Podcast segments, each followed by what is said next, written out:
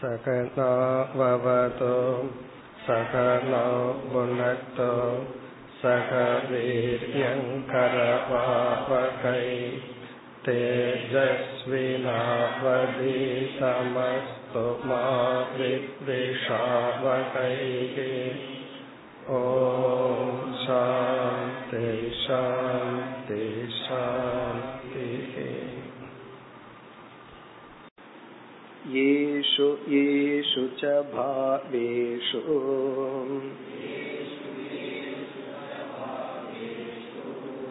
பக்த்யா த்வாம் பரமர்ஷயக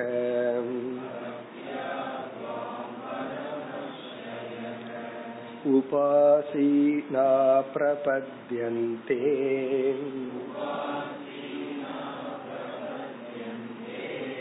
சம்சித் சத்வதஸ்வமே.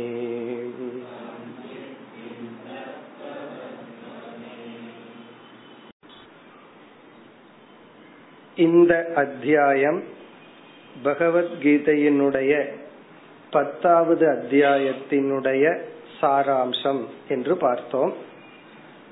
கீதையில் பத்தாவது அத்தியாயம் எதற்காக உபதேசிக்கப்பட்டதோ, எப்படி உபதேசிக்கப்பட்டதோ அதே விதத்தில்தான் இங்கும் உபதேசம்.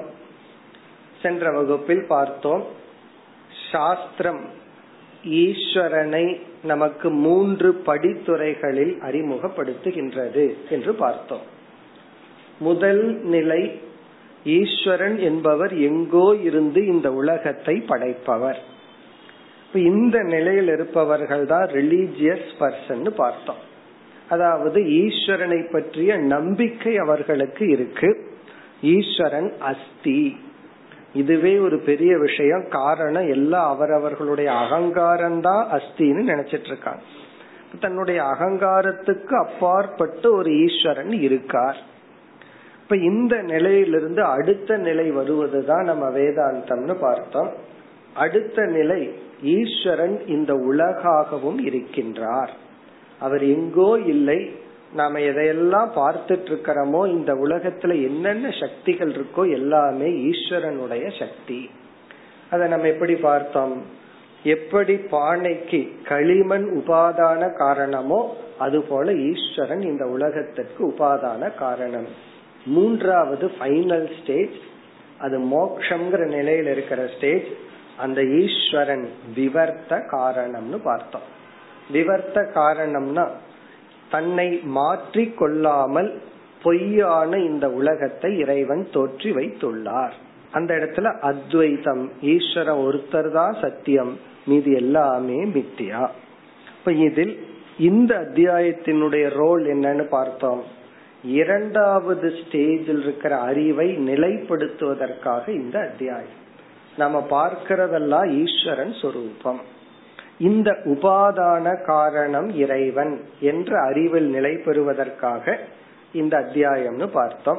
பிறகு இனி ஒரு முக்கியமான கருத்து பார்த்தோம். நம்ம மனதுல இரண்டு விதமான அசுத்தி. ஒரு விதமான அசுத்தி வந்து பொருளும் வெற்றியும் நமக்கு வரும் பொழுது நம்ம வந்து கடவுள் நமக்கு நல்ல புத்தியை கொடுத்து, புத்தியை கொடுத்தா மட்டும் போதாது, உடல் உழைப்பதற்கான சக்தியை கொடுக்கணும். அதாவது ரொம்ப ஆக்டிவா ரொம்ப கஷ்டப்பட்டு உழைக்கிறதுக்கான சக்தியை கொடுத்து புத்தியையும் கொடுத்து நம்ம வந்து வாழ்க்கையில வெற்றியை அடைந்தால், நல்லா படிச்சிருக்கிறோம், பதவி அடைஞ்சிருக்கிறோம், பணம் பிளஸ் வெற்றி. அதனாலதான் தனஞ்சயங்கிற வார்த்தைக்கு ரெண்டு அர்த்தம் இருக்கு. தனஞ்சயகன பணத்தை வென்றவன் ஒரு அர்த்தம், இனியொன்று அர்த்தம் வந்து பணத்தையும் வெற்றியையும் அடைந்தவன். எது எடுத்தாலும் சக்சஸ் தான். இப்படி ஒரு வெற்றியை அடைஞ்சா நம்ம எரியாமல் கர்வம் அப்படிங்கிற ஒரு அசுத்தி மனசுல வந்துடும். காரணம் என்ன, நம்மளுடைய நம்மைய பற்றி நம்ம ஜட்ஜ்மெண்டே நம்ம என்ன அச்சீவ் பண்ணி இருக்கிறோம்ங்கறத வச்சு தான் இருக்கு. வெளி ரிசல்ட் வச்சு தான் நம்மைய ஜட்ஜ் பண்றோம்.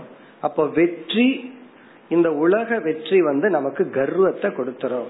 சரி, இதே வெற்றி இதே பணம் நம்ம சுற்றி இருக்கிறவங்க கிட்ட போனா என்ன ஆகும்னா அசூயா பொறாமைங்கிற உணர்வை கொடுத்துரும். இப்ப நம்ம மனசுல இந்த இரண்டு பெரிய அசுத்தி. பணம் நமக்கு வந்தா கர்வம், நம்மைக்கு பக்கத்துல இருக்கிறவங்க கிட்ட போனா அசூயா, பொறாமை. நமக்கே தெரியாம இந்த ரெண்டு விதமான அசுத்தியில இருக்கிறோம். இத நம்ம நீக்க வேண்டும் என்றால் இந்த அத்தியாயம்தான் நமக்கு பயிற்சி கொடுக்க. அதாவது இந்த உலகத்துல யாரிடத்திலெல்லாம் வெற்றி இருக்கோ, செல்வம் இருக்கோ, மேன்மை இருக்கோ, அது அவனுடைய அகங்காரத்தை சார்ந்தது அல்ல. என்னென்ன வெற்றி, தவம், அறிவு எல்லாம் என்னிடத்தில் இருக்கோ அது என்னுடைய அகங்காரத்தை சார்ந்தது அல்ல. பிறகு யாருன்னா இந்த ரெண்டு ஈஸ்வரனை சார்ந்தது. அவன் தெரியாம நினைச்சிட்டு இருக்கான் இது நான் அடைஞ்ச, இது என்னுடைய சக்சஸ்னு. பட் நம்ம இங்க என்ன புரிஞ்சுக்கிறோம், அது இறைவனை சார்ந்தது. இப்ப இந்த விபூதி அத்தியாயம் எல்லாமே ஈஸ்வரனுடைய சக்தி, ஈஸ்வரனுடைய வெளிப்பாடுங்கிற ஒரு ஞானம். நம்ம மனதில் இருக்கிற இந்த ரெண்டு அசுத்திய நீக்கணும். ஒன்று பொறாமை, இனி ஒன்று கர்வம். இப்ப பொறாமையும் கர்வமும் வரக்கூடாதுங்கிறதுக்காக செல்வத்தை அடையக்கூடாதுன்னு அர்த்தம் இல்லைன்னு நம்ம பார்த்தோம். செல்வம் வந்தா வரட்டும், ஆனா அது கர்வத்தையும் பொறாமையும் கொடுத்து விட கூடாது. இது ஒரு முக்கிய கருத்தாக பார்த்தோம். இப்ப உத்தவர் வந்து முதலில் தன்னுடைய ஸ்ரத்தையை வெளிப்படுத்தி, தன்னுடைய அறிவை வெளிப்படுத்தி இந்த மூன்றாவது ஸ்லோகத்தில் கேட்கின்றார். ஏஷு ஏஷு ச பாவேஷு, எந்தெந்த தத்துவங்களில், பொருள்களிடத்தில், பக்தியா துவாம் பரம ரிஷயக, பக்தி என்ற உணர்வுடன், துவாம் உங்களை, பரம ரிஷயக ஞானிகள் ரிஷிகள், உபாசீனாக தியானித்து, எந்தெந்த பதார்த்தங்களில் உங்களை தியானித்து, சம்சித்திம் பிரபத்யந்தே, சம்சித்தியை அடைந்தார்களோ. இங்கு சம்சித்தி என்ற சொல்லுக்கு பொருள் மோக்ஷம் அல்லது மன தூய்மை அல்லது ஞான நிஷ்டை, உங்களை உணர்தல், உங்களை அறிதல், இதை அடைந்தார்களோ. மே எனக்கு தத்வதஸ்வ, அதை உபதேசியுங்கள், அதை கூறுங்கள். அதாவது எப்படியெல்லாம் உங்களை தியானித்து, எந்த விதத்துல உங்களை கான்டெம்ப்ளேட் பண்ணி, தியானம் பண்ணி, பக்தியுடன் அவர்கள் நிறை நிலையை அடைந்தார்களோ. சம்சித்தினா நம்முடைய இறுதி இலக்கு, நம்மளுடைய ஃபைனல் கோல், அதை அடைந்தார்களோ அதை எனக்கு உபதேசம் செய்யுங்கள். இதுவரை நம்ம பார்த்து முடிச்சோம்.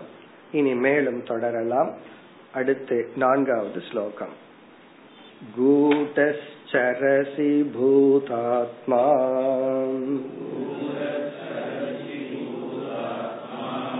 பூதானாம் பூத பாவன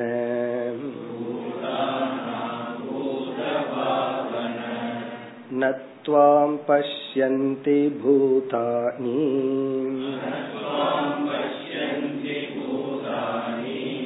பஷ்யந்தம் மோகிதானி தே.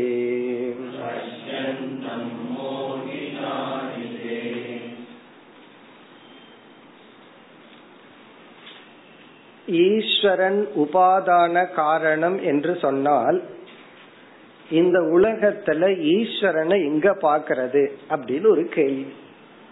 இப்ப ஈஸ்வரனே இந்த உலகத்துக்கு உபாதான காரணம்னு எனக்கு புரிஞ்சிடுச்சு, ஆனா ஈஸ்வரனே தெரியல அப்படின்னு சொன்னா நம்ம என்ன புரிஞ்சுக்கணும்? எனக்கு உபாதான காரணம்ங்கிறது புரிஞ்சிடுதுங்கிறது புரிஞ்சுக்கல அப்படின்னு புரிஞ்சுக்கணும். காரணம் என்ன? எனக்கு வந்து இந்த நகைகள் எல்லாம் தங்கத்தினால் ஆனதுன்னு புரிஞ்சுட்டேன், ஆனா நகைகளை பார்க்கும்போது தங்கத்தை நான் பார்க்கவே இல்லையே, தங்கத்தை எங்க பாக்கிறதுன்னா அப்ப இவர் என்ன புரிஞ்சுக்கல, இவைகளெல்லாம் தங்கத்தினால் ஆனதுங்கிறத புரிஞ்சுக்கலின்னு அர்த்தம். அப்படி இறைவன் வந்து இந்த உலகமாகவும் இருக்கின்றார் என்றால் எல்லாமே ஈஸ்வரனா நமக்கு தெரியணும், ஆனால் தெரியவில்லையே. அதை இங்க வந்து உத்தவர் கூறுகின்றார். நீ எல்லாமாகவும் இருந்தும் அதே சமயத்தில் மனிதனுடைய அறிவுக்கு எட்டாமலும் இருக்கின்றாய், மறைந்தும் இருக்கின்றாய். அதை கூறுகின்றார். கூடக சரசி, ஹே கிருஷ்ணா, நீங்கள் கூடகனா மறைந்தவர்களாகவும் சரசி இருந்து கொண்டு இருக்கின்றீர்கள். சரசினா இப்ப கிருஷ்ண பகவான் தான் நடமாடிட்டு இருக்கார், ஆனா யார் கிருஷ்ணன கிருஷ்ணன்னு புரிஞ்சுட்டா? ஆகவே கூடசரசினா எப்படி வந்து சகுனிய மற்றவங்க புரிஞ்சுட்டாங்களோ அதே போலதான் கிருஷ்ண பகவானுக்கு மகாபாரத காலத்துல கொடுத்த ஸ்டேட்டஸ் சகுனிக்கு ஈக்குவலா. அவனும் மாயா தந்திரம் பண்றா, இவரும் அத பண்றாரு. அவனுக்கு சில மோடி வித்தை எல்லாம் தெரியுது, இவருக்கும் தெரியுது. அவ்வளவுதான் புரிந்து கொண்டார்கள். அவதார தத்துவம்னு கிருஷ்ண பகவான புரிஞ்சுக்கல. இப்ப கூடக சரசி, சரசினா நீங்கள் வாழ்ந்து கொண்டுள்ளீர்கள், கூடகனா உங்களுடைய தன்மை மற்றவர்களுக்கு தெரியாமல். இத நம்ம பல வகுப்புல பாத்துருக்கிறோம். நம்ம ரொம்ப புரிஞ்சுக்க வேண்டியது என்னன்னா, நம்ம யாரும் புரிஞ்சுக்க முடியாது. அதாவது மற்றவங்க நம்ம புரிஞ்சுக்கணும்னு எதிர்பார்க்கிறது தான் நம்ம துயரத்துக்கு காரணம். இங்க கிருஷ்ண பகவான் கூடக தன்னை யார் என்று காட்டிக்கொள்ளாமலேயே அவர் என்ன செய்து கொண்டிருக்கின்றார், இந்த உலகத்தில் வாழ்ந்து கொண்டிருக்கின்றார். இதுக்கு என்ன காரணம்னா, அதை பார்க்கிற அறிவு நம்மிடத்தில் இல்லை. இப்ப பகவானாகவே இருந்தாலும் அது பகவான்னு புரிஞ்சுக்கிற சக்தி நமக்கு இல்லை, அறிவு இல்லை. அதை குறிப்பிடுகின்றார். பிறகு பூதாத்மா, பூதாத்மா என்றால் எல்லா ஜீவராசிகளினுடைய ஆத்மாவாக நீங்கள் இருந்த போதிலும் கூடக சரதி நீங்கள் மறைந்திருந்து செயல்பட்டு கொண்டு உள்ளீர்கள். அப்படின்னா கடைசியான அர்த்தம் என்னன்னா, உங்களை யாரும் புரிஞ்சுக்கல. அதாவது நீங்க தான் அவதாரம்ங்கிற தத்துவம், ஈஸ்வரன்கிற தத்துவம் புரிந்து கொள்ளவில்லை. பூதாத்மான எல்லா ஜீவராசிகளினுடைய ஆத்மஸ்வரூபமாக இருந்த போதிலும் நீங்கள் யாருக்கும் தென்படாமல் இருக்கின்றீர்கள். பூதானாம், பூதானாம்னா எல்லா ஜீவராசிகளுடைய பூதாத்மா உண்மை சொரூபமாக இருந்த போதிலும். பிறகு அடுத்த சொல் பூத பாவன. இப்ப இந்த சொல் வந்து கிருஷ்ண பகவானை அழைக்கின்றார். பூத பாவன எல்லா ஜீவராசிகளையும் காப்பவர். ஹே கிருஷ்ணா, எல்லா ஜீவராசிகளையும் காப்பவராக இருக்கின்ற நீங்கள் எல்லா ஜீவராசிகளினுடைய ஆத்மாவாக தன்மையாக இருந்த போதிலும் உங்களை யாரும் அறிவதில்லை. பிறகு இரண்டாவது வரியில சொல்றார், அதற்கு காரணம் என்ன, ஏன் ஜீவர்கள் இறைவனை அறிவதில்லை, அந்த இறைவன் யார், அதை விளக்குகின்றார். நத்வாம் பஷ்யந்தி பூதானி பஷ்யந்தம் மோஹிதானி தே. பூதானி என்றால் உயிரினங்கள், குறிப்பா இங்க மனிதர்களாகிய நாம் ஜீவர்கள்.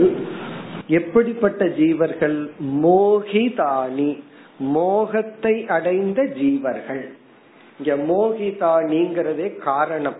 இறைவனை நம்மால ஏன் பார்க்க முடியலங்கிறதுக்கு காரணம் மோகிதானி பூதானி துவாம் உங்களை ந பஷ்யந்தி பார்ப்பதில்லை, பார்த்து கொண்டிருந்த பொழுதும் பார்க்காமல் இருக்கின்றார்கள். என்ன புத்தியில மோகம் வந்து விட்ட காரணத்தினால். மோகம் அப்படிங்கிறதுக்கு நம்ம பல இடத்துல பல அர்த்தம் பார்த்திருக்கிறோம். இப்ப இந்த இடத்துல வந்து மோகம் என்றால் ஆவரணம். உங்களுடைய சொரூபத்தை அறியாத காரணத்தினால், அஜானத்தினால். பிறகு அதுல தனக்கு தெரிஞ்ச ஏதாவது ஒன்ன கற்பனை பண்ணியும் பார்த்துட்டு இருக்கிறதுனால உங்களை யாரும் பார்க்கவில்லை. பத்தே பூதானி, அந்த பூதங்கள் மோகிதானி பூதானி மோகமடைந்த ஜீவராசிகள் துவாம் ந பஷ்யந்தி உங்களை பார்க்கவில்லை, உங்களை யாரும் புரிந்து கொள்ளவில்லை. நீங்க இவ்வளவு எவிடென்டா உலகமாக இருந்த போதிலும் உங்களை யாரும் அறியவில்லை. பிறகு இனி ஒரு சொல் வந்து அந்த பகவானை வர்ணிக்கின்றார். பஷ்யந்தம் துவாம், பஷ்யந்தம்னா அனைவரையும் பார்த்து கொண்டிருக்கின்ற உங்களை யாரும் பார்க்கவில்லை. இதுல இருந்து என்ன சொல்றார், பகவான் நம்மைய பார்த்துட்டு இருக்கார், நாம தான் பகவானை பார்க்கவில்லை.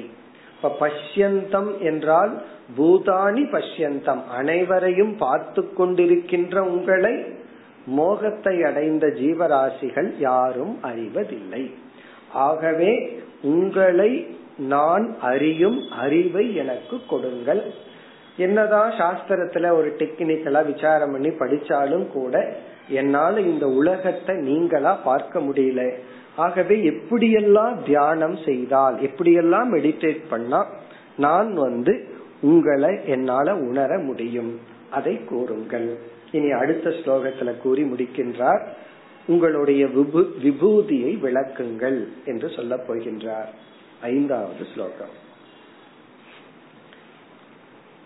யாகாஸ்ச பூமோ திவி வை ரசாயாம்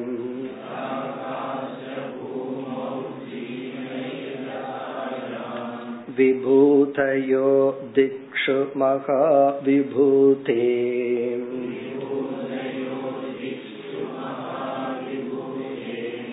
தா மஹ்யம் ஆக்யாயனுபாவிதாஸ்தே.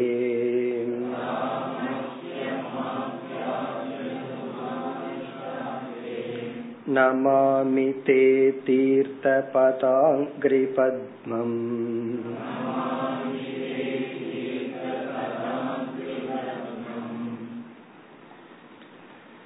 இந்த ஸ்லோகத்தின் சாராம்சம், உங்களுடைய விபூதியை எனக்கு விளக்குங்கள். இந்த உலகத்துல நீங்க எப்படியெல்லாம் வெளிப்பட்டுள்ளீர்கள் அதை எனக்கு விளக்குங்கள். அதுதான் இதனுடைய சாராம்சம். இனி அடுத்த ஸ்லோகத்திலிருந்து பகவான் பதில் சொல்ல போகின்றார்.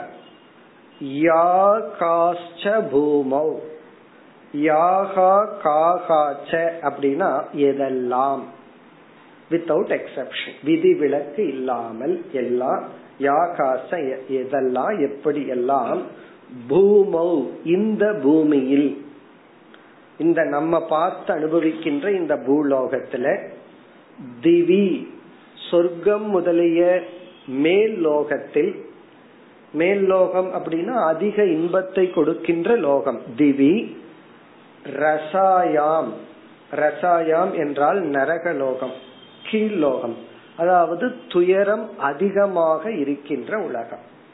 திவினா சுகம் அதிகமா இருக்கிற லோகம், பூமினா ரெண்டு சமமா இருக்கிற லோகம். அதனாலதான் இந்த உலகத்துல ஒரு நேரம் சிரிக்கிறோம் ஒரு நேரம் அழுகிறோம், மாறி மாறி இருக்கு. சொர்க்க லோகத்திற்கு போனா சிரிச்சுட்டே இருப்போம்னு நினைக்கிறோம், நரக லோகத்துக்கு போனா அழுதுட்டே இருப்போம். அது ஒரு காலகட்டம் தான், அதுக்கப்புறம் புண்ணியமோ பாவமோ முடிஞ்சா வந்துருவோம். அப்படி திவி என்றால் சொர்க்கம், ரசாயாம் ரசகன நரகாதி லோகங்கள். பிறகு இரண்டாவது வரையில திக்ஷு எல்லா டைரக்ஷன்லயும் எல்லா பக்கங்களிலும், யாகாஸ்ச விபூதயக உங்களுடைய விபூதிகள் உள்ளதோ, உங்களுடைய பெருமை உள்ளதோ, நீங்க எப்படி உங்களை வெளிப்படுத்தி உள்ளீர்களோ, உங்களுடைய மேனிஃபெஸ்டேஷன் உங்களுடைய வெளிப்பாடு எப்படி உள்ளதோ, மகா விபூதே இரண்டாவது வரையில கடைசி சொல் மகா விபூதே என்று கிருஷ்ண பகவானை உத்தவர் அழைக்கின்றார். ஹே மகா விபூதே, பெரிய விபூதிகளை மேலான விபூதிகளை உடையவர். திடீர்னு விபூதிங்கிற சொல்லு மறந்து போச்சுன்னு சொல்லக்கூடாது. விபூதி என்றால் இறைவனுடைய வெளிப்பாடு, இறைவனுடைய எக்ஸ்பிரஷன், வெளிப்பட்டது. நம்ம ஏற்கனவே பார்த்திருக்கிறோம் பத்தாவது அத்தியாயத்திலையும். யோகக விபூதின்னு ரெண்டு சொல். யோகம் என்றால் சக்தி, பவர். விபூதினா அதனுடைய மேனிஃபெஸ்டேஷன். இப்ப கை இருக்கு, கைக்கு வந்து தூக்குற சக்தி இருக்கு, எழுதுற சக்தி இருக்கு. இந்த சக்தி யோகன்னு சொல்றோம். அத அந்த சக்தியிலிருந்து அந்த சக்தி வெளிப்பட்டால் அது விபூதி. இப்போ ஒருத்தருடைய விரலை பார்த்து இவர் அழகா வரைவாரா இல்லையான்னு சொல்ல முடியுமா? அல்லது வாயை பார்த்தும் விரலையும் பார்த்தும் நாதஸ்வரத்தை வாசிப்பாரா இல்லையான்னு சொல்ல முடியுமான்னா முடியாது. அந்த சக்தியை நம்ம பார்க்க முடியாது. சில பேர்த்து கைக்கு அந்த ஒரு சக்தி இருக்கு, அந்த கை வந்து என்னென்னமோ மந்திரஜாலம் எல்லாம் பண்ணும். அது நாதஸ்வரத்தை வாசிக்கலாம், அல்லது ஃப்ளூட் வாசிக்கலாம், அல்லது டிராயிங் இருக்கலாம். அது அவர் வெளிப்படுத்தினார், அது விபூதி. இங்க விபூதயகன்னா உங்களுடைய சக்தியும் அதனுடைய வெளிப்பாடும் எங்கெங்கெல்லாம் இருக்கோ, பூலோகத்துல எப்படி வெளிப்படுத்தி இருக்கீங்க, சொர்க்காதி லோகங்கள்ல எப்படி வெளிப்படுத்தி உள்ளீர்கள், நரகாதி லோகத்துல உங்களுடைய விபூதி என்ன, இவைகள் அனைத்தையும், தாகா இவைகள் அனைத்தையும், மஹ்யம் எனக்கு, ஆக்யாகி எடுத்து உரைப்பீர்கள் ஆக. ஆக்யாகினா உபதேசம் செய்யுங்கள், மஹ்யம் எனக்கு. பிறகு அனுபாவிதாக தே, தே என்றால் உங்களுடைய, அனுபாவிதாகங்கிற சொல்லும் விபூதியை குறிக்கின்ற சொற்கள். அனுபாவிதாகனா நன்கு வெளிப்பட்ட, வெல் மேனிஃபெஸ்ட் என்று பொருள், நன்கு வெளிப்பட்ட.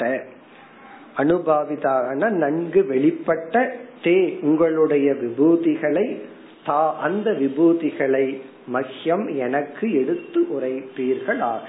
அதாவது என்னுடைய தியானத்திற்காக. நம்ம பார்த்த இந்த முழு அத்தியாயமே ஞானத்திற்காக அல்ல, தியானத்திற்கான அத்தியாயம். எப்படியெல்லாம் இறைவன் வெளிப்பட்டுள்ளார் அப்படியே சிந்திக்க சிந்திக்க நம்ம மனசுல இருக்கிற ரெண்டு உணர்வு நீங்கணும். பொறாமை, கர்வம். நம்ம சொல்லலாம் எனக்கு பொறாமை எல்லாம் இல்ல அப்படின்னு சொல்லி, அது நம்ம மனசையே நம்ம மறைச்சிருக்கோம், நமக்கே தெரியாம உள்ள இருந்துட்டு இருக்கோம். அதனாலயே நம்ம பல செயல்கள் செஞ்சிட்டு இருப்போம். அப்படி மற்றவர்களை பார்த்து அப்ரிசியேட் பண்ணணும். செல்வமோ வெற்றியோ மற்றவங்களுக்கு போச்சுன்னா அது அவனுடைய அகங்காரத்தை சார்ந்ததல்ல, ஈஸ்வரனுடையது. என்னிடத்துல வந்தா அது என்னை சார்ந்ததல்ல, அது ஈஸ்வரனுடையது. பிறகு கடைசி வரையில உத்தவர் தன்னுடைய பணிவையும் பக்தியையும் வெளிப்படுத்துகின்றார். நமாமி தே தீர்த்த பதாங்கிரி பத்மம், உங்களுடைய பாதத்தை வணங்குகின்றேன். அதுதான் இதனுடைய சாராம்சம். நமாமி என்றால் வணங்குகின்றேன், தே உங்களுடைய பாதம், உங்களுடைய பாதத்தை நான் வணங்குகின்றேன். அதாவது எப்பொழுதெல்லாம் நம்ம பாதத்தை வணங்குறோம்னு சொல்றோமோ நினைக்கிறோமோ அது நம்முடைய பணிவை குறிக்கின்றது. இதுவும் வந்து பக்தியையும் குறிக்கின்றது. அந்த பாதத்தை வர்ணிக்கின்றார். அங்கிரி என்றால் பாதம், பத்மம் என்றால் தாமரை. அங்கிரி பத்மம் என்றால் தாமரையை போன்ற தங்களுடைய பாதத்தை, தேனா தங்களுடைய தவ உங்களுடைய பாதத்தை, நமாமி நான் நமஸ்கரிக்கின்றேன் வணங்குகின்றேன். இப்ப அங்கிரி பத்மம். பிறகு முதல் இரண்டு சொல் தீர்த்த பத.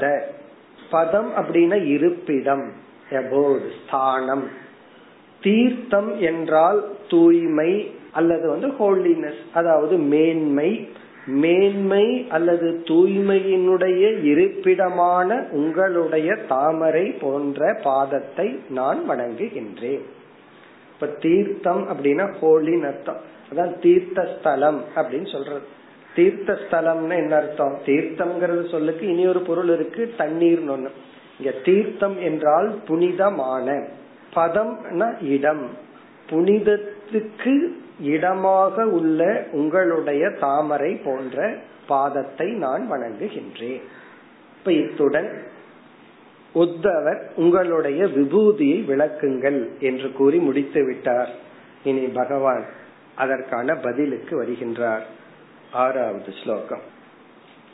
ஏவமே ததகம் ப்ருஷ்டகம்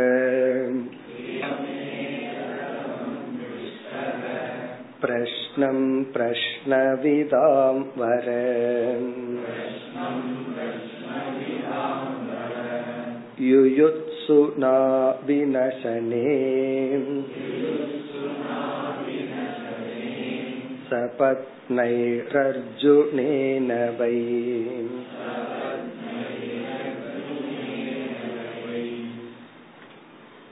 கிருஷ்ண பகவான் பதிலை ஆரம்பிப்பதற்கு முன் இந்த மூன்று ஸ்லோகங்களில் ஆறு, ஏழு, எட்டு இந்த மூன்று ஸ்லோகங்களில் நீ கேட்ட இதே கேள்வி மகாபாரத யுத்தத்தில் பகவத்கீதை என்ற உபதேசத்தில் அர்ஜுனன் கேட்ட கேள்விதான்.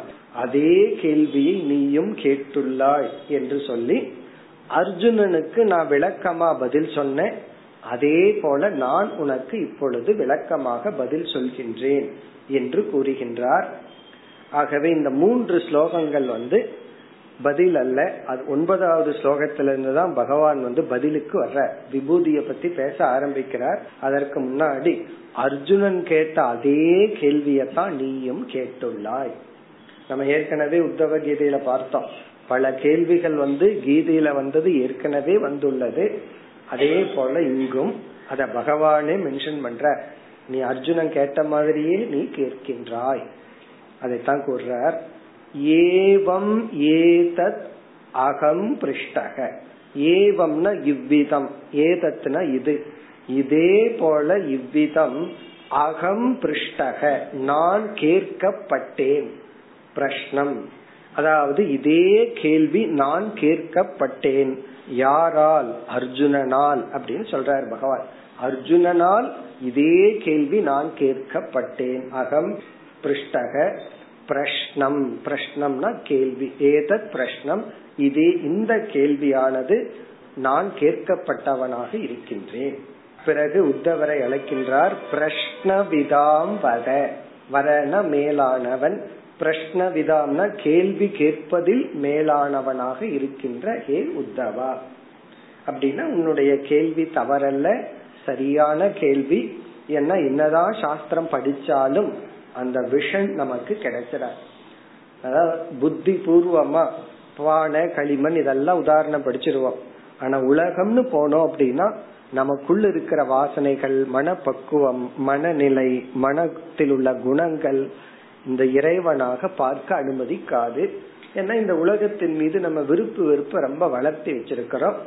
ஆகவே இந்த உபதேசத்தை மீண்டும் மீண்டும் பல கோணத்துல நம்ம தியானிக்கும் பொழுதுதான் நமக்கு அந்த ஒரு அறிவு ஏற்படும். ஆகவே நல்ல கேள்வியை நீ கேட்டுள்ளாய், பிரஷ்ன விதாம் வர. பிறகு இரண்டாவது வரியில அர்ஜுனனால் நான் கேட்கப்பட்டேன், அந்த அர்ஜுனனை விளக்குகின்றார். யுயுத்சுனா சபத்னைஹி அர்ஜுனேனவை அர்ஜுனேன அகம் பிருஷ்டக, அர்ஜுனனால் நான் கேட்கப்பட்டேன். பேசிவ் வாய்ஸ்ல சொல்றார் பகவான், அர்ஜுனன் மூலமாக இதே கேள்வி நான் கேட்கப்பட்டவனாக இருந்தேன். எப்படிப்பட்ட அர்ஜுனன், எந்த நிலையில் இருக்கிற அர்ஜுனன்? சபத்னைஹி யுயுத்சுனா, பகைவர்களுடன், சபத்னைஹி யுயுத்சுனா போர் புரிய உள்ள, யுயுத்சுனா போர் புரிபவன், போர்க்களத்துல பகைவர்களுடன் போர் புரிய உள்ள அர்ஜுனனால் இதே கேள்வி நான் கேட்கப்பட்டேன். பிறகு எந்த இடம்? விநசனே, விநசனம் என்றால் குருக்ஷேத்திரம், விநசனம் விநசனே என்றால் குருக்ஷேத்திரத்தில், குருக்ஷேத்திரம் என்ற இடத்தில் பகைவர்களுடன் போர் புரிய உள்ள அர்ஜுனனால் இதே கேள்வி கேட்கப்பட்டது. இனி அடுத்த இரண்டு ஸ்லோகத்துல பகவான் என்ன பண்றார், அந்த அர்ஜுனனுடைய பேக்ரவுண்ட வர்ணிக்கிறார்.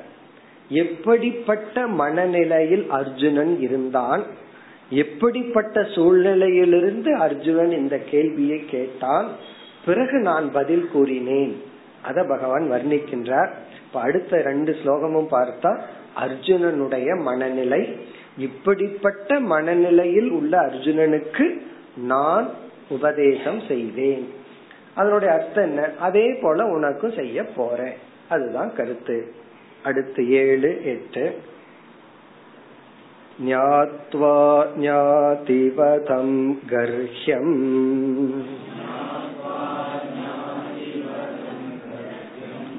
அதர்மம் ராஜ்யஹேதுகம்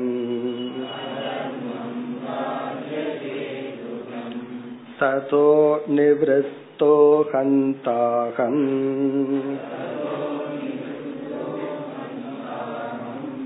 ஹதோயமிதி லௌகிகஹ சததா புருஷோ வியாக்ரஹ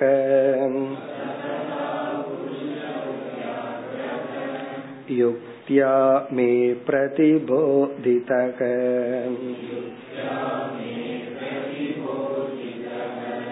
அப்யபாஷத மாமேவம்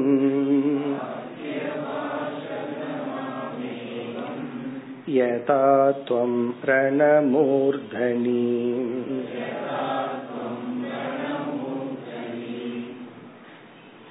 அர்ஜுனனுடைய மோகமடைந்த குழம்பிய மனநிலையை பகவான் இங்கு வர்ணிக்கின்றார்.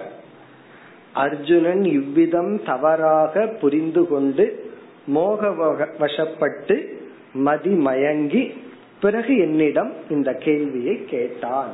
இப்ப அர்ஜுனனுடைய மனநிலை வர்ணிக்கப்படுகின்றது. இதெல்லாம் நம்ம கீதையில பார்த்தோம். அர்ஜுனனுடைய மனநிலையை முதல் அத்தியாயம் வர்ணிக்கப்பட்டது, அர்ஜுன விஷாத யோகம்னு சொல்லி.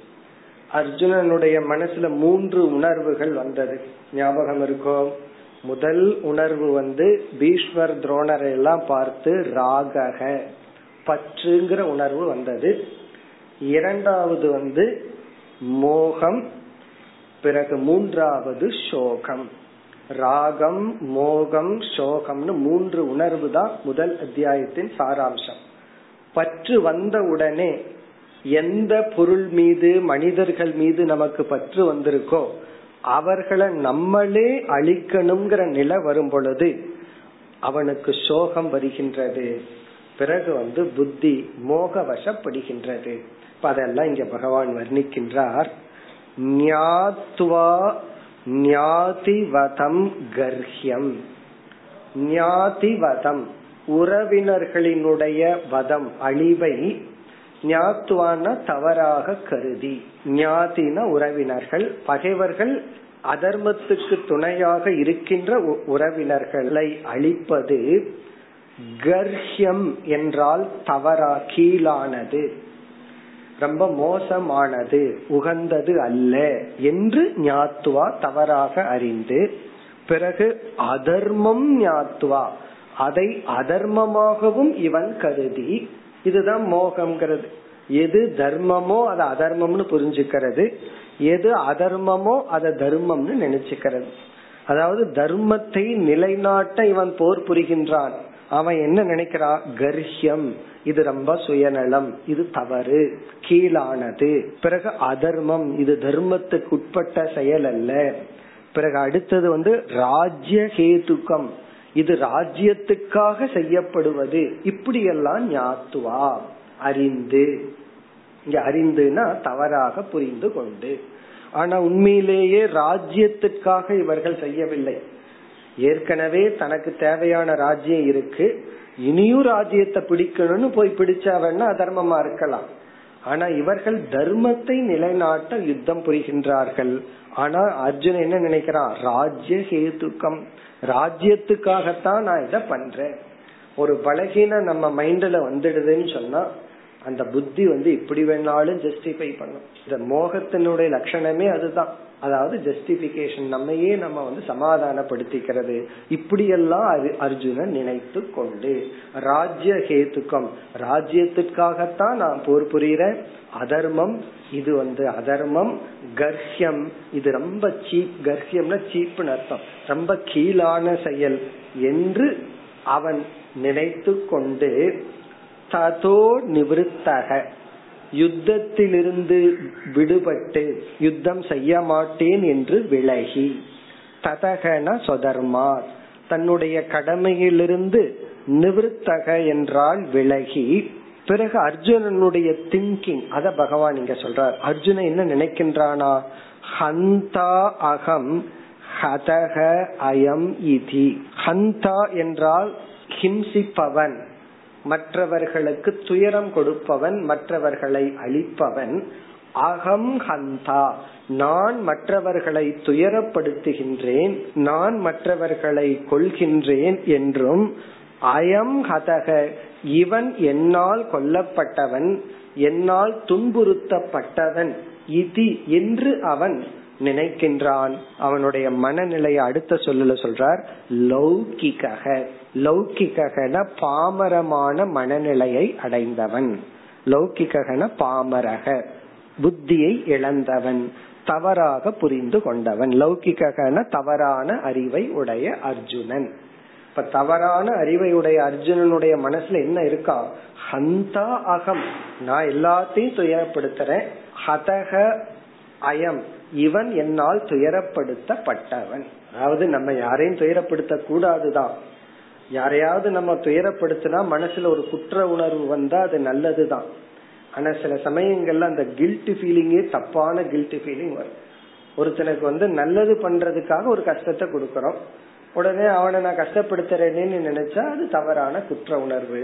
இப்ப அர்ஜுனன் தவறான குற்ற உணர்வினால் பாதிக்கப்பட்டவனாக, சக சக ததா அப்பொழுது அவன், புருஷவியாகிரக, புருஷவியாகிரன்னு அர்ஜுனனை அழைக்கின்றார். அப்படிப்பட்ட அர்ஜுனன் யுக்தியா மே பிரதிபோதிதக, யுக்தியானா மிக அறிவுபூர்வமாக தர்க்கபூர்வமாக மே என்னால் பிரதிபோதிதக உபதேசிக்கப்பட்டான்.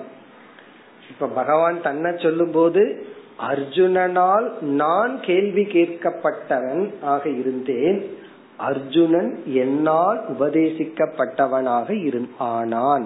பிரதிபோதிதகன்னா டாட், என்னால் அர்ஜுனன் உபதேசிக்கப்பட்டான். எப்படி? யுக்தியா, அறிவு பூர்வமாக, படிப்படியாக. பிறகு அப்யபாஷத மாம் ஏவம், இப்ப நீ என்ன மாதிரி கேள்வி கேட்டாயோ அவ்விதம் மாம் என்னை குறித்து இதே விதத்தில் அப்யபாஷத ததா அர்ஜுனன் பேசினான். எங்கு? ரணமூர்தனி, ரணபூமியில் யுத்தகலத்தில் பேசினான். யதாத்வம் எவ்விதம் நீ இப்பொழுது என்னிடத்தில் பேசினாயோ, நீ இப்ப எங்கிட்ட கேட்ட கேள்விய போல அர்ஜுனனும் கேட்டான். இதோட பகவான் நிறுத்தி இருந்தாருன்னா என்ன உத்தவர் புரிஞ்சுக்குவார், இப்ப போய் அர்ஜுனன் கிட்ட கேட்க சொல்றாரோ அப்படின்னு நினைச்சுக்குவார். இப்படி அர்ஜுனன் கேட்டா நான் அர்ஜுனனுக்கு தெளிவா எடுத்து உபதேசம் பண்ணேன்னு சொல்லிட்டு இனி பகவான் பதிலை ஆரம்பிக்கின்றார். இனி உத்தவருடைய கேள்விக்கு பதில் ஆரம்பமாகின்றது. ஒன்பதாவது ஸ்லோகம். அகமாத்மோத்வாமீஷாம்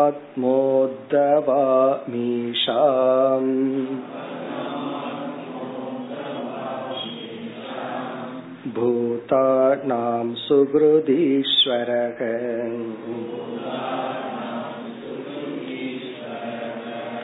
அகம் சர்வாணி பூதானி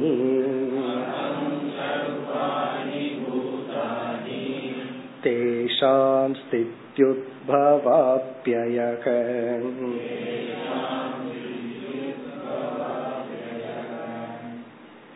இந்த ஒன்பதாவது ஸ்லோகத்தில் ஆரம்பித்து நாற்பதாவது ஸ்லோகம் வரை, ஆல்மோஸ்ட் இந்த அத்தியாயம் முடியும் வரை விபூதி, ஈஸ்வரனுடைய விபூதி, இதுதான் சாராம்சம். அதனால ஸ்லோகங்கள் பார்த்தா ஒரே பேட்டர்ன்ல இருக்கும். இத படிக்கும் போது நமக்கே சந்தேகம் வந்துடும், பகவானுக்கு தான் கொஞ்சம் ஈகோ வந்துடுச்சோ அப்படின்னு ஒரு சந்தேகம் நமக்கு வந்துடும். ஏன்னா சில பேர்த்துக்கிட்ட போனா அவங்க வார்த்தையில நான் நான்கிறதா வந்துட்டே இருக்கு. நான் இத பண்ணினேன் அதை பண்ணினேன், சம்டைம் என்னால் என்னாலதான் அது நடந்தது என்னாலதான் இது நடந்ததுன்னு நான் நானே சொல்லி கொண்டு இருப்பார்கள். அத நம்ம பார்த்தோமே கொஞ்ச நேரம் வந்து ஒருத்தர் வந்து தன்னை பத்தியே ரொம்ப நம்ம கிட்ட பேசிட்டு இருந்தார். பேசிட்டு அதுக்கப்புறம் அவரே சொல்றாரு, என்னை பத்தி உங்ககிட்ட ரொம்ப பேசிட்டேன், இனிமேல் நீங்க என்ன பத்தி பேசுங்க. இவ்வளவு நேரம் நான் என்ன பத்தி பேசிட்டேன், இது நல்லா இல்ல, இனி நீங்க பேசுங்க. என்னன்னா எங்க போனாலும் நான் தான் சப்ஜெக்ட் மேட்டரா இருக்கணும், தன்னை தவிர வேற யாரும் சப்ஜெக்ட் மேட்டரா இருந்துட கூடாது. இப்படி ஒரு அட்டென்ஷன் சீக்கிங் இப்படி இருந்துட்டு இருக்காங்க உலகத்துல. அத பகவான் இப்ப செய்ய போற, எப்படி செய்ய போறாரு, நீ உன்னுடைய அல்ப ஈகோவை வச்சுட்டு ஆடிட்டு இருக்கிற, ஆனா உண்மையிலேயே நான் தான் எல்லாம், நான் தான் எல்லாம்.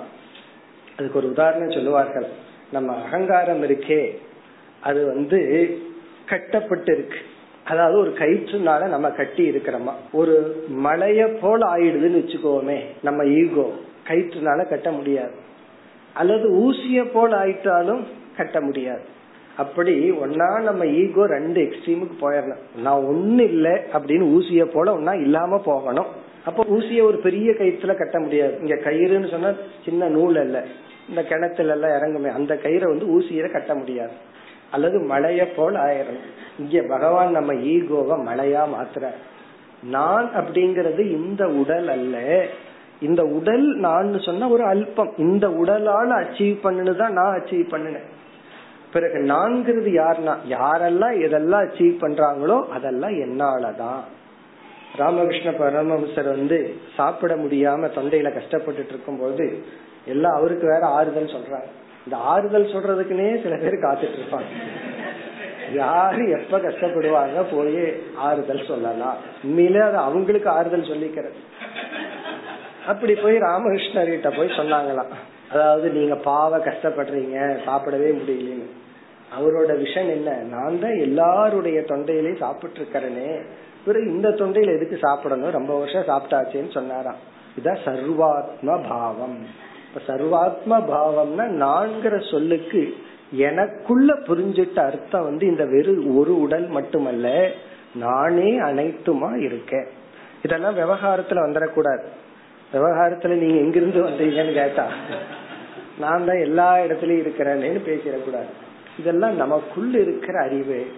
சில அறிவுகள்லாம் நம்மளால பேசிட முடியாது. அப்படி இப்ப இங்க வந்து பகவான் ஆரம்பிக்கின்றார். இதனுடைய சாராம்சம் நம்ம மனதை எக்ஸ்பேண்ட் பண்றதுக்கான பகுதி, நம்ம மனசை விரிவடுத்துவதற்காக நான்கிற சொல் வந்து இந்த உடலை விட்டு பிரிஞ்சு எல்லா இடத்திலையும் வியாபித்து இருப்பதற்காக. இப்ப நான் புரிஞ்சுக்கும் போது அது அப்படியே வியாபிக்கணும். இப்ப யாரிடத்துல என்னென்ன பெருமையெல்லாம் இருக்கோ அதெல்லாம் ஈஸ்வரனுடைய விபூதி. அது பகவான் அங்க இருக்கிறதுனால அது அப்படி வெளிப்படுது. ஈஸ்வரன் இல்லை என்றால் அது வெளிப்படாது. இதுல பியூட்டி என்னன்னா அது அவனுக்கே தெரியாம இருக்கலாம், அது அவனுக்கு ஞானம் இல்ல தெரியல, பட் எனக்கு தெரிகிறது என்று நம்ம வந்து எல்லாமே ஈஸ்வரன் புரிந்து கொள்ளும் பொழுது இந்த இரண்டு அசுத்தி மனசிலிருந்து நீங்கும். எந்த சக்சஸும் நம்ம வந்து அழித்து விடாது. மற்றவர்கள் வெற்றி அடையும் பொழுது, குறிப்பா நம்ம சுற்றி இருக்கிறவர்கள் வளரும் பொழுது நம்ம சந்தோஷமா அதை பார்க்க முடியும். அதுக்கு ஒரு பெரிய சக்தி வேணும். மற்றவர்களுடைய வளர்ச்சியை பார்த்து மகிழ்கின்ற மனம், நம்முடைய வளர்ச்சியில பணிவை அடைகின்ற மனம், இந்த ரெண்டு குணம் ரொம்ப முக்கியமா இந்த விபூதி ஞானத்துலதான் கிடைக்க போகுது. இப்ப சாராம்சம் பார்த்தா எல்லாம் நான் தான். பகவத்கீதையிலையும் பகவான் முதல் விபூதி ஆரம்பிக்கும் போது சாரமா சொல்லி பிறகு வந்து விளக்கினார். அதே பேட்டர்னை தான் இந்த இடத்துலயே பகவான் கையாளுகின்றார். இந்த ஒன்பதாவது ஸ்லோகம் அச்சாணிய போல சாராம்சம். இந்த ஒரு ஸ்லோகத்தை ஞாபகம் வச்சுட்டா போதும். இருந்தாலும் இந்த ஒரு ஸ்லோகம் நமக்கு வந்து புரியலங்கிறதுக்காகத்தான் மற்ற ஸ்லோகங்கள். இப்ப மற்ற ஸ்லோகங்கள் எல்லாம் இந்த அத்தியாயமே இந்த ஒரு ஸ்லோகத்தினுடைய விளக்கம். அதாவது வந்து இந்த ஒரு ஸ்லோகத்துமே நமக்கு போதும்னா போதும் தான். அது பத்தாதுன்னா தான் பேசணும். தட்சிணாமூர்த்திக்கு வந்து சௌகரியம், மௌனத்திலேயே காரியத்தை சாதிச்சுட்டார், பேச வேண்டிய அவசியமே இல்லை. கிருஷ்ண பகவானுக்கு கிடைச்ச சிஷ்யர்கள் அப்படி, பகவான் பேசி பேசி பேசி பேசி உள்ள தலை. தட்சிணாமூர்த்திக்கு கிடைத்த சிஷ்யர்கள் அப்படி, இவரும் பேசல அவங்களும் பேசல, எல்லாம் இந்த ஜாடையிலேயே சில பேர் காரியத்தை முடிச்சிருவாங்க. அப்படி தட்சிணாமூர்த்தி ஜாடையிலேயே வேலையை முடிச்சுட்டார். கிருஷ்ண பகவானுக்கு அப்படி இல்லை, அவர் பேச எடுத்து இருந்தது. ஆனாலும் தட்சிணாமூர்த்தியினுடைய மனதுக்கும் கிருஷ்ணருடைய மனதிற்கும் ஒன்னும் வித்தியாசத்துல பேசணும்னா பேசலாம், பேசாட்டியும் பேச வேண்டாம், அவ்வளவுதான். அதனால கிருஷ்ணர் தட்சிணாமூர்த்தி பார்த்தெல்லாம் பொறாமப்பட மாட்டார். உங்களுக்கு அப்படி ஒரு சிஷ்யம் கிடைச்சாங்க. அல்லது தட்சிணாமூர்த்தி நான் பாவம் பேசாம இருக்கேன், நீங்களா பேசிட்டு இருக்கீங்களே, அதுவும் கிடையாது. இந்த ஒரு ஸ்லோகம் தான் சாராம்சம். இப்ப அதை நம்ம பார்த்துட்டு பிறகு ஒவ்வொரு விபூதியா போலாம். இப்ப ஈஸ்வரனுடைய விபூதி என்ன? இந்த பிரபஞ்சத்தில் இருக்கிற எல்லா தத்துவத்தையும் நம்ம இரண்டா பிரிச்சறோம். என்னெல்லாம் இருக்கோ சர்வம் எல்லாமே இரண்டா பிரிக்கிறோம். ஒன்று வந்து சேதனம், இனி ஒன்று அச்சேதனம். எவ்ரிதிங் எல்லாமே ரெண்டா பிரிச்சறோம். சேதன தத்துவம், ஜட தத்துவம்னு நம்ம பிரிச்சறோம். இந்த உலகத்திலேயே அதுதானே. நம்ம வந்து ஒரு உணர்வு உடையவர்கள். இந்த உணர்வுன்னு ஒண்ண நம்ம பார்க்கிறோம். சேத்தனம்னா கான்சியஸ் பிரின்சிபிள், உணர்வு, அவேர்னஸ்னு ஒரு பிரின்சிபிள். இனி ஒண்ணு ஜடம். ஜடம் அப்படின்னு சொன்னா ஜடம் அது நமக்கு தெரியும். ஜடத்துக்கெல்லாம் டிரான்ஸ்லேஷன் சொல்ல வேண்டாம். நம்ம வந்து பிசிக்ஸ்ல பார்த்தாலும் இதே பிரின்சிபிள் தான். எல்லாத்தையும் எனர்ஜி மேட்டர்னு பிரிச்சறோம். எனர்ஜினா சக்தி வெளிப்படுத்துவது, மேட்டர்னா ஜட பொருள், அந்த எனர்ஜி இருக்கிற இடம். அந்த ரெண்டு வேற ஒண்ணுன்னு வேற சொல்லிட்டோம். எனர்ஜி மேட்டர்ங்கிறது ரெண்டு டிஃபரெண்ட் ஃபார்ம், ஆனா ரெண்டு ஒன்று தான். அதே போல இந்த என்டையர் கிரியேஷன் உலகத்துல இதெல்லாம் இருக்கோ அது சேதனம், ஜடம்னு பிரிச்சார். இந்த சேதனம் அப்படிங்கறது வந்து அறிவு சொரூபம், உணர்வு சொரூபம். இங்க பகவான் என்ன சொல்றார்? நானே சேதன சொரூபமாக உள்ளேன். என்னுடைய ஹையஸ்ட் மேனிஃபெஸ்டேஷன், நான் வந்து என்ன அதிகமா மேனிஃபெஸ்ட் பண்ணினது வெளிப்படுத்தியது சேதனமாக இருப்பதுதான். அப்ப பகவான் வந்து முதல்ல சொல்றார் நான் சேதன தத்துவம். இந்த உலகத்துல எங்கெல்லாம் ஒரு கான்சியஸ்னஸ் ஒரு உணர்வு மயம் இருக்கோ அது என்னுடையது தான் அப்படிங்கறது ஃபர்ஸ்ட் விபூதி. அப்ப எல்லா சேதன தத்துவமும் விபூதி தான். இந்த விபூதி யோகம் படிச்சுட்டு ஒரு ஸ்டூடெண்ட் வந்து என்கிட்ட சொன்னார், ரொம்ப ஆச்சரியமா இருந்தது, சந்தோஷமா இருந்தது. இந்த விபூதிய படிச்ச உடனே எனக்கு பேய் பிசாசு மேல இருக்கிற பயம் போயிடுச்சுன்னு. காரணம் என்னன்னா பேய் பிசாசு பகவான் தானே. விபூதியில பகவான் என்ன சொல்றாரு, எல்லாமே நான் தான்னு சொல்றாரு.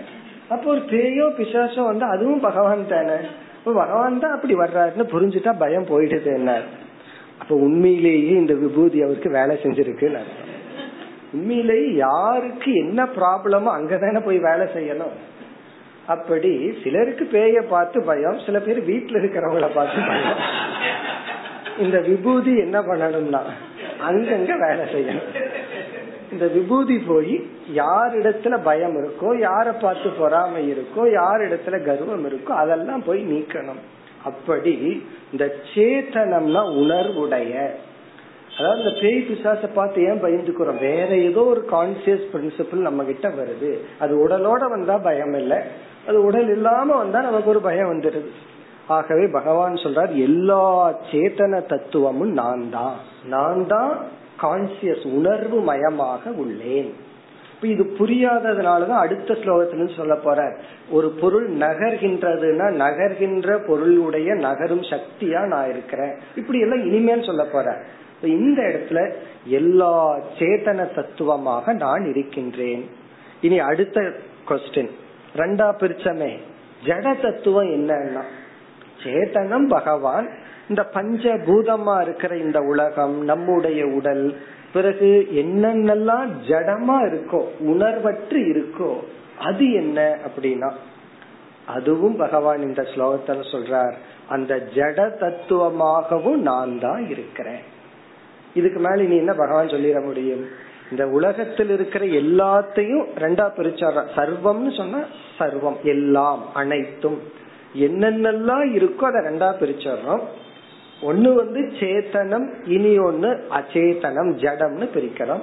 இங்க பகவான் சொல்றார் எல்லா சேத்தனமும் நான் தான், ஜட சொரூபமும் நான் தான், நானே ஜடமாகவும் இருக்கின்றேன். பிறகு ஒண்ணுதான் பகவான் இல்லை, அது என்னன்னா நம்ம அகங்காரம் தான். இந்த அகங்காரம் இருக்கே, இந்த நான்கிற சொல்லுக்கு இருக்கிறதே ரெண்டு தான், சேத்தனம் அச்சேதனம். இனி அடுத்த கேள்வி நான் நான் நம்ம ஈகோ இருக்கே அது எதை குறிக்குது, சேத்தனத்தை குறிக்குதா அச்சேத்தனத்தை குறிக்குதான்னா ரெண்டையும் குறிக்க முடியாது.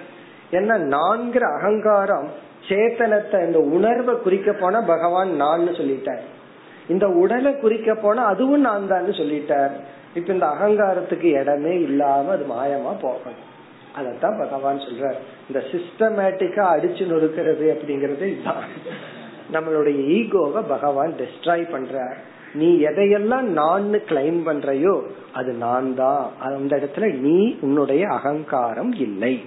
இந்த ஸ்லோகத்தின் சாராம்சம் இந்த சிருஷ்டியையே அனைத்தையும் இரண்டாக பிரித்து சேத்தன தத்துவம் ஜட தத்துவம்னு பிரிச்சு சேத்தனமா நான் இருக்கிற ஜடமா நான் இருக்கிறேன்னு சொல்லி விபூதியினுடைய சாராம்சத்தை கூறி இனி அடுத்த ஸ்லோகத்திலிருந்து இந்த முழு அத்தியாயமே இது தியானத்திற்கான அத்தியாயம். ஜஸ்ட் கான்டெம்ப்ளேட் பண்றதுக்காக விதவிதத்துல நம்ம பார்க்கிறோம் யார் யாருக்கு என்னென்ன ப்ராப்ளமோ அதை பார்க்கணும். அவர் சொன்னாரே பேய் ப்ராப்ளம்னு சொல்லி அதை நம்ம பார்க்கணும். இதெல்லாம் நமக்கு பயம், இதெல்லாம் நமக்கு கர்வத்தை கொடுக்குது. அந்த இடத்துல பகவானை கொண்டு வந்து நிறுத்தி பார்த்து அந்த குணத்தை அந்த பலகீனத்திலிருந்து நம்ம விடுதலை அடைந்து ஈஸ்வரனையே எல்லா இடத்திலையும் பார்க்கணும். இனி ஸ்லோகத்திற்குள் சென்றால் முதல் வரியில பகவான் தான் சேதன தத்துவம் என்றும் இரண்டாவது வரியில நான் ஜட தத்துவம் என்றும் கூறுகின்றார். அகம் ஆத்மா உத்தவ, ஹே உத்தவ, ஹே உத்தவா, அகம் ஆத்மா. நான் ஆத்மாவாக இருக்கின்றேன். இங்க ஆத்மான சேதன தத்துவம், உணர்வு சொரூபம், கான்சியஸ் பிரின்சிபல். நான் சேதனமாக இருக்கின்றேன், உணரக்கூடிய தத்துவமாக இருக்கின்றேன். அந்த உணரக்கூடிய தத்துவம் தான் மனதுல வெளிப்படும் பொழுது சிதாபாசமா வெளிப்படுது. சூரியனே நான் சொன்னா சூரிய பிரதிபிம்பம் என்ன சொல்லணும்? அதே போல சிதாபாசமும் பகவான் தான், சித்தும் பகவான் தான். அகம் ஆத்மா அமீஷாம் பூதானாம், இந்த அனைத்து ஜீவராசிகள் உடைய. இந்த இடத்துல ஜீவராசிகள்ங்கிறது உடலை குறிக்கின்றது. அனைத்து உடலை எடுத்தவர்களுக்குள் இருக்கின்ற உணர்வாக நான் இருக்கின்றேன். நான் யாரா இருக்கின்றேன்? பூதானாம். பூதானாம்னு இங்க உடலை எடுத்த அனைவர்களுக்குள் இருக்கின்ற உணர்வாக நான் இருக்கின்றேன். இனி முதல் வரியில் இருக்கிற கடைசி இரண்டு சொல்ல விட்டுருவோம், அப்புறம் பார்ப்போம். இரண்டாவது வரிக்கும் வருவோம். அகம் சர்வாணி பூதாணி, நான் உடல்களாகவும் இருக்கின்றேன். இரண்டாவது வரியில இந்த பகுதி நான் ஜடமாகவும் இருக்கின்றேன். முதல் வரியில என்ன சொல்றார்? எல்லா உடலுக்குள் இருக்கின்ற உணர்வாக நான் இருக்கின்றேன். இரண்டாவது வரியில் என்ன சொல்றார்? எல்லா உடலாகவும் நான் இருக்கின்றேன். இதுக்கு மேல என்ன பேசுறதுக்கு இருக்கு? பகவானால இத புரிஞ்சுட்டா எல்லா உடலாகவும் நான் தான் இருக்கிறேன், எல்லா உடலுக்குள் இருக்கின்ற உணர்வாகவும் நான் இருக்கின்றேன். இதுதான் சாராம்சம். இது இந்த அத்தியாயத்தினுடைய சாராம்சம் மட்டுமல்ல, முழு வேதாந்தத்தினுடைய சாராம்சமே இதுதான். அகம் ஆத்மா அமீஷாம் பூதானாம், இந்த அனைத்து ஜீவராசிகளினுடைய ஆத்மாவாக உணர்வு ரூபமாக நான் உள்ளேன். அகம் சர்வாணி பூதாணி, நான் பூதங்களாகவும் உள்ளேன். இல்லைன்னா நமக்கு என்ன நினைக்க தோணும்? நமக்குள்ள பகவான் இருக்கார், இந்த உடல் வேறு பகவான் வேறு, இந்த உடலுக்குள்ள எல்லாம் பகவான் இருக்கார். இதெல்லாம் என்னன்னா ஃபர்ஸ்ட் ஸ்டேஜ், வெறும் நிமித்த காரணம்ங்கிற ஸ்டேஜ்ல. அடுத்த ஸ்டேஜ்ல உடலாகவும் நான் இருக்கின்றேன். இனி முதல் வரியில அடுத்த இரண்டு சொற்கள். சுஹிருத் ஈஸ்வரக, அதே சமயத்துல நான் ஈஸ்வரனாகவும் இருக்கின்றேன். ஈஸ்வரன்னா அனைத்து ஜீவராசிகளினுடைய தலைவனாகவும் நான் இருக்கின்றேன்.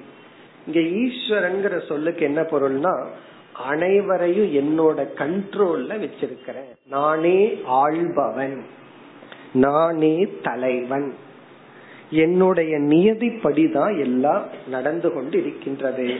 என்னுடைய நியதிக்கு அப்பாற்பட்டு எதுவும் நடக்கல. இந்த இடத்துல ஈஸ்வரன் சொன்ன உடனே நமக்கு ஒரு பயம் வந்துடும். ஒரு பாஸ பார்த்த என்ன அன்பா வரும், பயம் தானே வரும். காரணம் என்ன? அவரு தான் பாஸ். அந்த பாஸ்ங்கிற வார்த்தையே அப்படி இருக்கு. பாஸ்னாவே ஒரு பயம் வரும். காரணம் என்ன? நம்ம ஒழுங்கா இருக்கணும், தப்பு பண்ணா சேலரியில குறைச்சிருவார். அதே போல பகவான் ஈஸ்வரன்னு சொன்ன உடனே நமக்கு பயம் வரும்.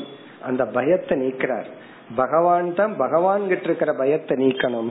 அழகான சொல் சுகிருத். சுகிருத்னா நான் அனைத்து ஜீவராசிகளுடைய நண்பனாகவும் இருக்கின்றேன். நண்பன் என்ன அர்த்தம்? என்ன கண்டு யாரும் பயந்துக்க வேண்டாம். சுகிருத்துனா நான் ஒரு ஃப்ரெண்டா இருக்கிறேன். இப்ப பகவான் மீது நமக்கு வந்து பயம் எப்ப வரலாம்னா, அதர்மம் பண்ணலாங்கிற எண்ணம் வரும்போது பயம் வந்துட்டா நல்லது. நமக்கு என்னைக்கு அதர்ம புத்தி இல்லையோ அப்ப பகவான போல ஒரு நல்ல நண்பன் இந்த உலகத்துல யாரும் இருக்க முடியாது. இப்ப சுஹிருத் அப்படின்னு சொன்னா நான் வந்து I am very friendly person சொல்றேன். அதனால வந்து பயம், பக்தி, ஆச்சாரம் இதெல்லாம் வேண்டாங்கிற பகவான். நீ வந்து என்ன ஒரு நண்பனாக உணர்ந்து கொள்.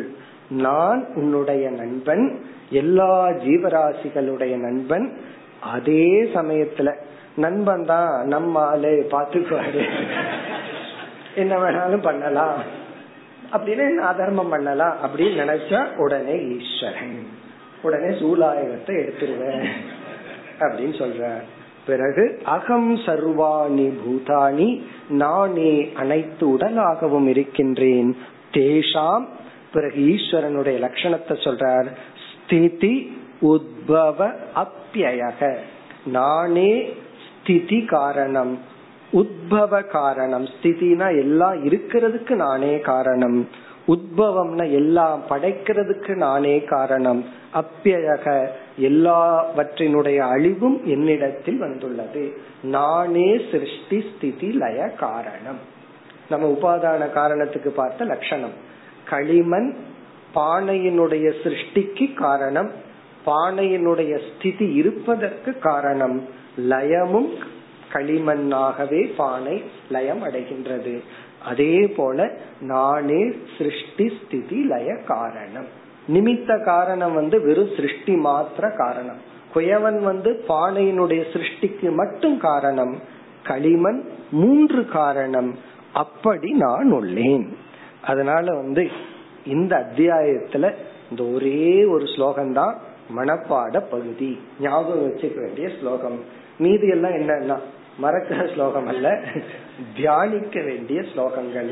மீதி இனிமேல் என்ன பண்ண போறார், இந்த உலகத்துல வெளிப்பட்ட ஒவ்வொரு அம்சத்தையும் பகவான் எடுத்து அது நான் நான் சொல்லி நம்முடைய கர்வம், நம்முடைய பொறாமை, நம்முடைய உலகத்தின் மீது நமக்குள்ள வெறுப்பு, இவைகளை நீக்கி நம்ம தூய்மைப்படுத்த பகவான் பேச போகின்றார்.